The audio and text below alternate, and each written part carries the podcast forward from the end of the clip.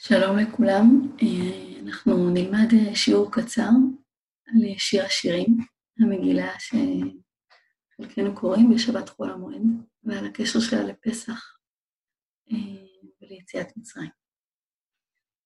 קודם כל, באמת שיר השירים מעלה כמה שאלות שנעלה כאן בתחילת המפגש, השיעור.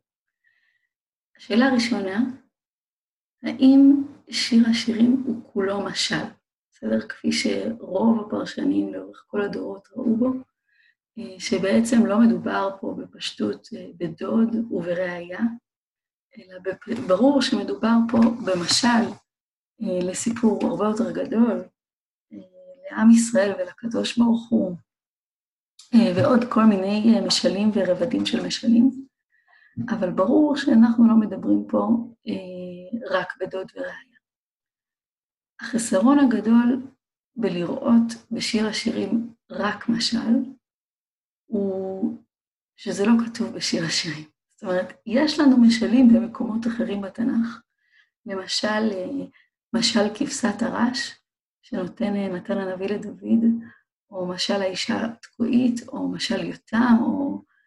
יש מקומות אחרים בתנ"ך אה, שבהם יש לנו משלים, כלומר דימויים משהו שהוא לא הדבר עצמו. כשנתן הנביא מגיע לדוד ומספר לו על האיש העשיר ועל האיש העני, ודוד המלך נותן שם את הפסק של מה יקרה לאיש, מה, מה, במה נענש האיש העשיר שגזל מהאיש העני, נתן שם, אומר לו, אתה הוא האיש, כלומר, כל מה שסיפרתי לך הוא לא סיפור אמיתי שהמטרה היא לקבל ממך פסק הלכה, אלא הוא אמור להמשיל לך את מה שקרה כאן עכשיו. אז יש לנו משלים בתנ"ך, אבל המשלים לרוב אומרים לנו על עצמם, שימי לב, אני משל. בסדר? מה שלא קורה לאורך כל שיר השירים, בשום מקום, בשום פסוק, בשיר השירים, ראיה לא אומרת, אני עם ישראל, או אני השכינה, או אני ההיסטוריה של עם ישראל, כן? והדוד לא אומר, אני השם, אני ההתגלות, אני הר סיני, כן? לא בש... אין לנו עדות של שיר השירים על עצמו, אני משל.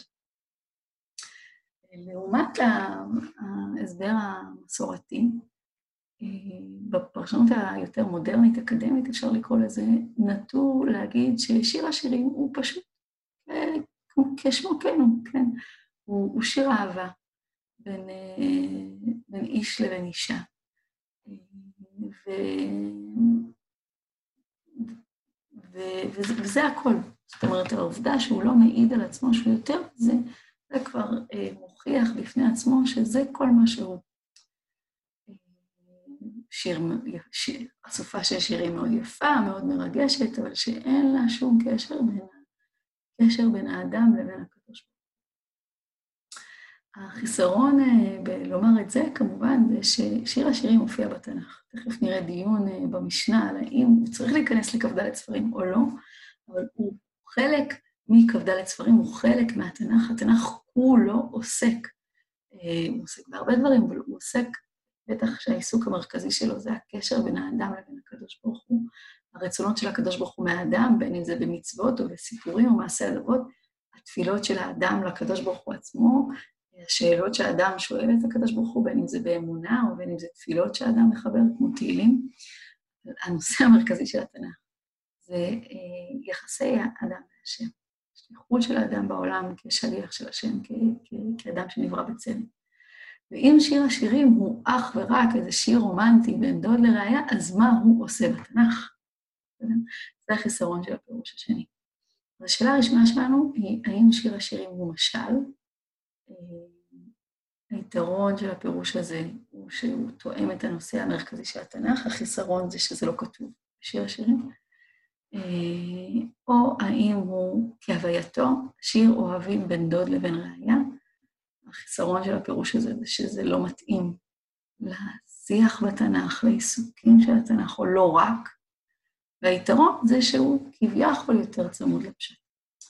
הדיון הזה, האם בשיר השירים יש קודש או לא, מופיע כבר במשנה, כמו שכבר אמרתי, ואני אקרא לכם. משנה במסכת ידיים, כל כתבי הקודש מטמאים את הידיים, ושיר השירים וקהלת מטמאות את הידיים. רבי יהודה אומר, שיר השירים מטמא את הידיים וקהלת מחלוקת. רבי יוסר אומר, קהלת אינה מטמאת את הידיים ושיר השירים מחלוקת. רבי שמעון אומר, קהלת מקולי בית שמאי ומחורי בית הלל וכולי וכולי.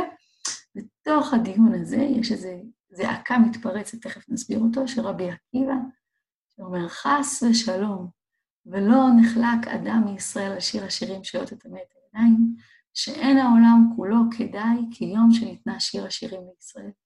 שכל הכתובים קודש ושיר השירים קודש הקודשים, ואם נחלקו, לא נחלקו הכול. בואו נסביר. הדיון במסכת ידיים שואל האם, איזה, איזה כתבי קודש בעצם הם מטמאים את הידיים או לא. שימו לב שלא להתבלבל פה. מה שמטמא את הידיים הוא נחשב לקדוש, כן? יש פה קצת הפוך על הפוך כנגד האינטואיציה שלנו, והם שואלים, האם שיר השירים מטמא את הידיים? כלומר, האם שיר השירים הוא חלק מכתבי הקודש? אנחנו בימי המשנה, שמגלמת בעצם, זה דיון עוד קדום ל-200 לספירה, כן? תלוי לאיזה מהתנאים אנחנו ככה, יש שם רצף של תנאים מזמנים שונים, אבל עוד אין כנראה משהו, כאילו עוד לא לגמרי ברור זאת אומרת, ברור שהתורה היא בתוך כתבי הקודש, ברור שבנביאים יש כתובים, כן? יש שאלה על קהלת, יש שאלה על שיר השירים, במקומות אחרים גם על אסתר ועל יחזקאל, האם הם חלק מכתבי הקודש? יש שיר השירים, מה ששאלתי קודם, זה לא ברור האם שיר השירים יש בו קודש. רבי עקיבא מתפרץ לתוך הדיון הזה, אומר, אין העולם כולו כדאי כיום שניתנה שיר השירים לישראל. בהמשך השיעור מביא את הרב קוק, שגם מסביר למה דווקא רבי עקיבא היה זה שסינגר שיר השירים. מה, מה בביוגרפיה אולי של רבי עקיבא, ביכולת שלו להבין גם אהבה של איש ואישה וגם אהבה של אדם לאלוקיו, שהוא זה שגרם לזעוק, שהוא זה, כל אלה שגרמו לו לזעוק בבית המדרש, לא הבנתם. כן? אה, מה ש... זאת אומרת, לא הבנתם מהבחינה שבוודאי, בוודאי, ששיר השירים הם מבחינת קודש קודשים. זאת שאלה ראשונה שנענה עליה ככה בסוף דברים. השאלה השנייה, שעליה אפשר כבר לענות ממש עכשיו, היא אה, האם מדובר פה באסופת שירים, שיר השירים, האם מדובר פה באוסף של שירים, או האם יש פה ממש מהלך. זה אומנם לא מהלך כמו שסיפור, הוא מהלך, כן, שיש לו איזה התחלה, אמצע וסוף, אבל כן מהלך של שירה. האם יש פה איזו התפתחות? כאן אני רוצה להגיד כמה דברים. א', אם סופרים את הפסוקים בשיר השירים, רוב הדיבור שנעשה בשיר השירים מדובר על ידי הראייה. שני שליש מהפסוקים הם הראייה ושליש הם הדוד. ואם אנחנו שואלים איפה ההתפתחות, בהחלט נראה את ההתפתחות דווקא אצל הראייה עצמה. היא זאת שגדלה ומתפתחת ומתעצמת במהלך המגילה הזאת, ואני רוצה להראות לכם על מה אני מדברת. אז אחרי ההקדמה בשיר השירים א', בפסוק ה', הראיה מדברת והיא מציגה את עצמה. והיא אומרת כך, אני בשיר השירים פרק א', פסוק ה', שחורה אני ונבה בנות ירושלים, כעלה קדר כיריות שלום. אל תראוני שאני שחרחורת, ששזפתני השמש. בני אמי ניחרו בי, שמוני יותרה את הכרמים. כרמי שלי לא נטרתי. הגידה לי שאהבה נפשי, איכה תראה, איכה תרביץ בצהריים. שלמה אהיה כאותיה על עדרי חבריך. טוב, אה, אז קודם כל צריך לשים לב לפתיחה. שחורה אני ונבה בנות ירושלים. הוו הזאת היא ככל הנראה וו ההיפוך. למרות שאני שחורה, אני נבה, כלומר יפה. מה הכוונה שחורה? הכוונה היא שזופה. הראיה פונה לבנות ירושלים והיא מתנצלת. היא אומרת, תוכי אינו כברי. אני בעצם אישה מאוד מאוד יפה, שכרגע נראית מוזנחת, משועבדת, לא יפה. למה הראיה מתכוונת? עד היום אנחנו יכולים לראות היום את uh, מי שעובד בשדות, והוא מיוצאי מדינות המזרח, הוא עוטה על פניו אה, מעין מסכה ומשתדל לשים כובע של שוליים. למה? כל אלה שעובדים בארץ, הם רוצים לחזור למדינות המזרח. ושם עד היום, משתמר גם שם וגם ביבשת אפריקה, שמי שככל שאת יותר שחומה, ככל שאתה יותר שחום, ככה נראה שהמעמד שלך הוא יותר נמוך, כי אה, צבע העור שלך מוכיח שאתה בעצם איש שדה, איש חקלאות, ולא אה, מהאוכלוסייה הבורגנית, ויודעת הספר וכו'. גם אז, בימי התנ"ך, נראה שהיה לזה משמעות לצבע העור לשלילה. ככל שאדם היה יותר בהיר, זה היה נחשב יותר יפה ומעמד יותר גבוה. אז uh, התלמידות שלי uh, מבנות מעיין, יוצאות קהילת אתיופיה, אמרו שעד היום, זאת אומרת, גם בתוך האנשים החומים, כן, ככל שאת יותר חומה, זה נחשב כאילו מעמדות נמוכים יותר, וגם החום הבהיר נחשב מעמד גבוה, טוב, אני פחות יודעת, אני מודה, אבל ראיה אומרת שחורה אני ונבה בנות ירושלים, כי אעלה כעידר כיראת שלמה. אל תראוני שאני שחרחורת ששזפתני השמש. אני השתזפתי, זה לא הצבע המקורי שלי. מבפנים, או פעם הייתי יפה, מה קרה לי? בני אמי, האחים שלי, ניחרו בי, שמוני נטרה את הכרמים, כרמי שלי לא נטרתי. יש פה כפל משמעות. הם שמו אותי לשמור על הכרמים, ומה קרה? מתוך זה שעשיתי את הצרכים שלהם, מתוך זה שהייתי נאמנה וממושמעת לצורכי המשפחה, לא נטרתי את כרמי שלי, לא שמרתי על עצמי. ופגעתי בסיווג שלי, בחיים שלי, בנראות שלי. זאת אומרת, הראייה, אנחנו מכירים אותה, הפסוקים הראשונים שאנחנו, יוצא לנו להכיר אותה בהם, זה פסוקים של התנצלות, אה, פסוקים של אה, תוכי אינו כברי, פסוקים של אה, אישה שמנוצלת, ששמה את הצרכים ואת האינטרסים של המשפחה שלה לפני הצרכים שלה, ונפגעת כתוצאה מכך. אבל אם נדפדף לפרק ח', גם בפרק ח' יש עדות של ראיה על עצמה, שקשורה בבני אמה, באחיה. האחים בפרק ח' אה, מדברים על הראיה, והם דנים עליה. אני בפרק ח', פסוק ח', הם אומרים כך: אחות לנו קטנה ושדיים אין לה, מה נעשה לאחותינו ביום שידובר? אם חומה היא נבנה עליה טירת כסף, ואם דלת היא נצור עליה לוח ארז. שנייה, בואו בוא, בוא נסביר. האחים דנים באחותם, ואומרים, היא קטנה עדיין, שעדיין אין לה, כלומר, היא עוד לא אה, בשלב של הפריון, אה, בשלב של הזיווג, אבל אנחנו מתקרבים ליום הזה, מה נעשה לאחותינו ביום שידובר בה? מה, לאיזה זיווג, לאיזה שידוך היא ראויה, ביום שבו היא כבר תהיה ראויה לשידוך. אז אומרים, אם חומה היא, כלומר, היא שמורה וראויה, נבנה עליה עתירת כסף, שידוך שווה ונאה, היא, שהיא נפרצת, נפתחת ונסגרת, אנחנו צריכים לשמור עליה, אנחנו נצור עליה לוח הארץ. התפקיד שלנו כאחים שלה לשמור עליה. דרך אגב, על הפסוק הזה במסכת יומא, אה, מביאים מדרש, שבאים לקדוש ברוך הוא אחרי נבואות ישעיהו, ואומרים לו, זה לא פייר, אתה הבטחת. אתה הבטחת שההר יהפוך למישור ושהגאולה תהיה שלמה ופשוטה, ואנחנו כל כך מתקשים בתחילת ימי הבית השני. ירושלים פרוצה, אין לה חומה, העם לא עולה, אה, אויבים מבית ומחוץ. מה נעשה? ועזרא עונה להם שהקדוש ברוך הוא עונה.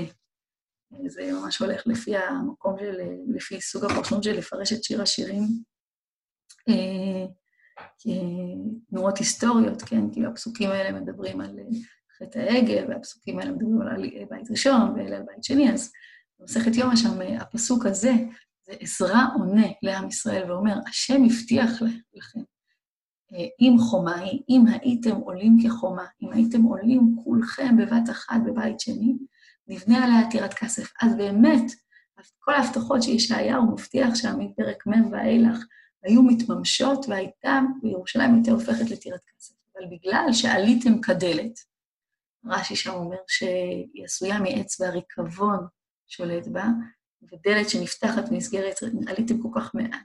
ולא לא קיימתם את הנבואות בעצמכם, אז הפכתם לדוח ארז, אז הנבואות גם עצמן לא התממשו. זאת אומרת, על הקושייה של עם ישראל לקדוש ברוך הוא, איך יכול להיות שהנבואות לא התממשו? הקדוש ברוך הוא בעזרה, בשליחות השם, עונה, אתם אלה שלא מימשתם את הנבואות.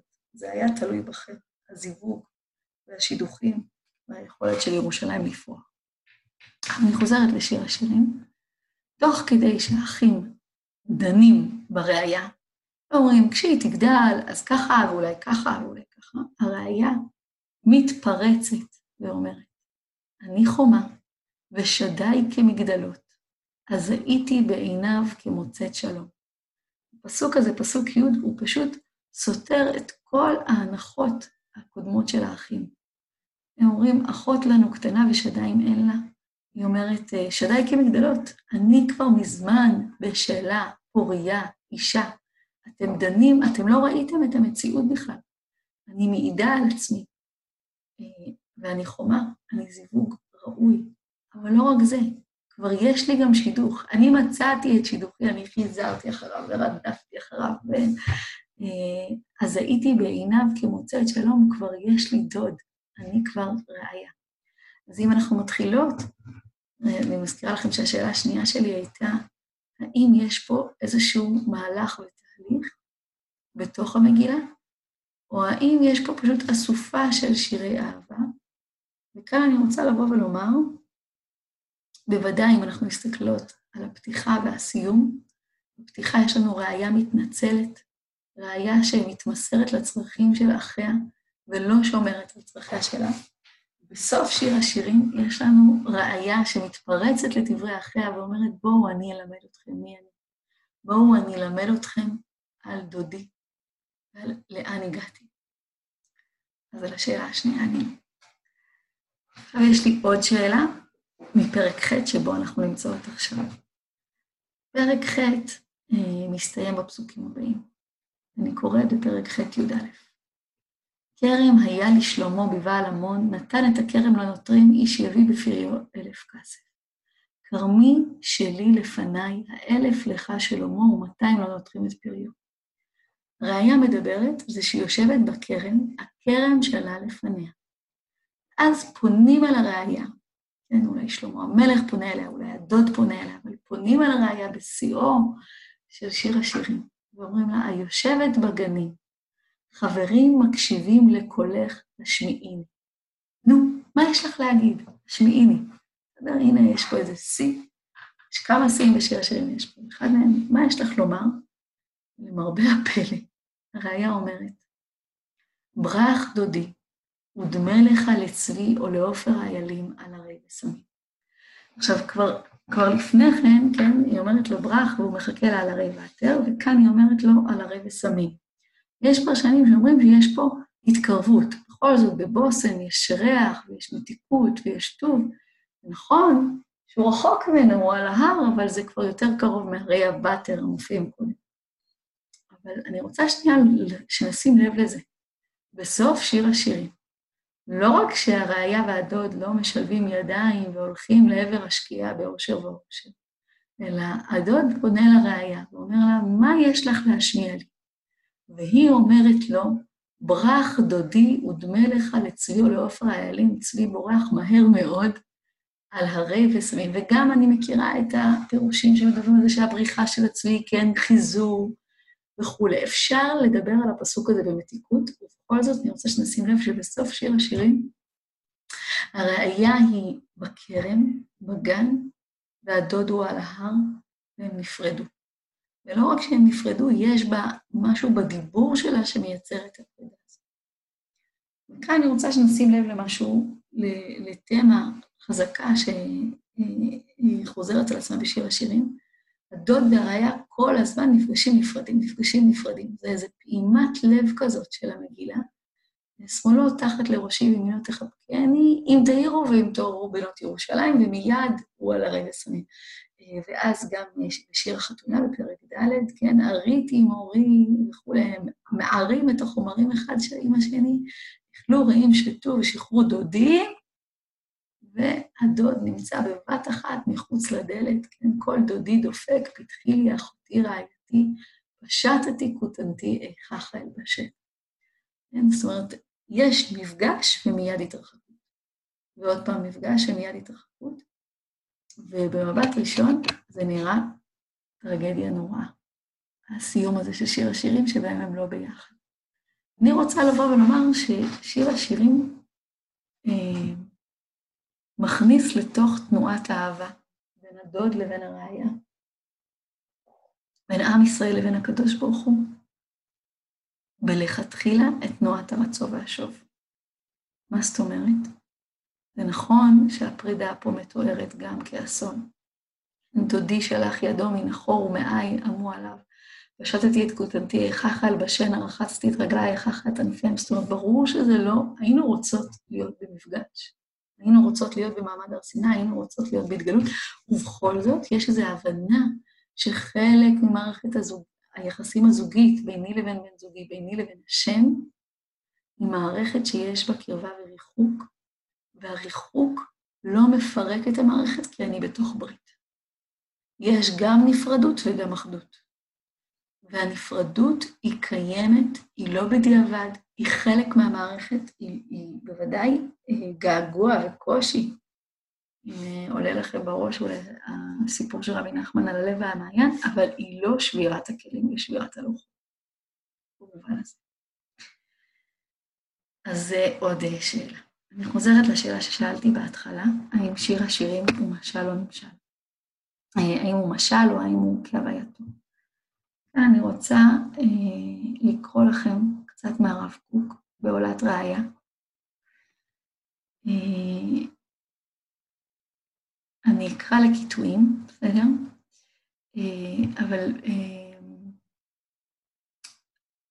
טוב, אז הוא אומר ככה. אני פשוט מתלמדת מה לבחור מתוך ה... אבל הוא אומר ככה, על רבי עקיבא. אמנם, מי שבעת שסירקו את בשרו במסרקות של ברזל, יכול יוכל להשיב. כל ימיי הייתי מצטער על המקרא הזה, ובכל נפשך מתי יבוא לידי ואקיימנה, ולהעריך באותה שעה באחד עד שיצאה נשמתו. רק הוא יכול לומר שאין כל העולם כולו כדאי, כי יום שניתן בו שיר השירים בישראל, שכל הכתובים קודש ושיר השירים קודש קודשים. לפני כן הרב קוק אומר, מי שקורא את שיר השירים ורואה בו רק שיר אהבה בין איש לאישה, זה רק בגלל שהוא מעולם לא חווה על בשרו את אהבת האומה לקדוש ברוך הוא. אומר, מי שרואה שם רק אהבה בין איש לאישה, הוא פשוט מישהו שרואה את זה בדרגתו הנמוכה, הוא קורא לזה לב גס. אומר, למה רבי עקיבא רואה שם את אהבת אה, העם לאלוקיו ואהבת השם לעמו? בגלל שהוא עצמו ידע לאהוב את הקדוש ברוך הוא ככה. במקום אחר, הרמב"ם בהלכות תשובה אומר, כי חולת אהבה אני, מה זאת אומרת? מסביר את הפסוק הזה בשיר השירים ב'. הוא אומר, אדם צריך לאהוב את השם ולפנות להשם כמו מישהי שהיא חולת אהבה. אה, לחשוב עליו כל הזמן, אה, לחשוב מתי הוא מתקשר, מתי הוא מתקשר אליו, כאילו להיות באיזה נכונות ואיזו התכוננות, כמו זוג טרי בתחילת הקשר שלהם. הרב קוק אומר, בוודאי שרבי עקיבא יודע לומר, יש פה אהבה, יש פה סיפור אהבה. ובגלל שאני יודע מה זאת אהבה בין אדם לבין השם, אני אגלה לכם, זה לא בין איש לאישה, זה לא רק. זה אהבה בין אדם לבין השם. אבל הרב קוק ממשיך ואומר דבר עוד יותר מפתיע. אמנם כנטף מים מיני ים, כזיק אחד מלהב אש אוכלה, כאות אחת מספר גדול, ידע איש אשר כה רמה נפשו להעריך גם אהבה הפרטית הטבעית בערכה הטהור, ותהיינה לו האהבה הטהורה הטבעית והאהבה הלאומית הנאורה והאהבה האלוקית הקדושה ומלאת הוד, ערוכים במערכה כמגדל דוד בנו לתלפיות. הרב קוק בעצם בא ואומר, אין שום צורך לבוא ולומר שזה משל, נמשל, שזה לא פשט. כי בעצם הכל חד הוא. המקום הרוחני-רגשי שבו אני אוהבת את אהובי, זה אותו מקום שבו אני אוהבת את השם, רק גבוה יותר, כי מגדל דוד בנו לתלפיות, אבל דברים בנויים אחד על גבי השני כנדבך על נדבך. ומי שיודע לאהוב את השם, הוא גם יודע בזכות זה לאהוב בעולם הזוגי. מי שנשאר רק בעולם הזוגי, הוא נשאר באיזה רובד אחד ולא עולה למגדל הגבוה של כמגדל דוד. אה, אבל למה שיר השירים כתוב בצורת אהבה של איש ואישה? כי יש משהו באיך שאנחנו אוהבים את השם. איך, איך לאהוב את השם? צריך להתבונן באהבת איש אישה, אם תיקחו את הרמב"ם, ללמוד מאהבת איש אישה, וככה ללמוד לאהוב את השם גם. זאת אומרת, יש לנו כל מיני מערכות יחסים, כן? ביני לבין השם יש מערכת יחסים של אדון ועבדים, יש מערכת יחסים של אב ובנים, יש מערכת יחסים של איש-אישה, של חולת אהבה. ולכן נכתב שיר השירים שהוא לב הדברים. אז נסכם את הדבר הזה, שאלנו בשיר, בש, בש, בתחילת המפגש שלנו, האם שיר השירים הוא משל? אני מסיימת בדברים של הרב קוק, שמדבר על מגדל דוד בנוי לתלפיות, ואומר, האהבה הטהורה הטבעית, כלומר, בין איש ואישה, והאהבה הלאומית הנאורה, כלומר, בין עם ישראל, והאהבה האלוקית הקדושה שלנו כלפי השם ושלו כלפינו, ומלאת הוד ערוכים במערכה כמגדל דוד בנו בתלפיות. למה לא כתוב בשיר השירים שהוא משל? כי זה לא צריך להיות כתוב. כי זה הכל בחינה אחדותית של לב אחד, של תנועת נפש אחת, של התמסרות למשהו שהוא גדול ממני. שלא לשים את האגו שלי במרכז, של לפנות מקום למשהו שהוא גדול ממני, חשוב ממני, וממלא את העולם כולו בקודש קודשים. תודה, ערב טוב.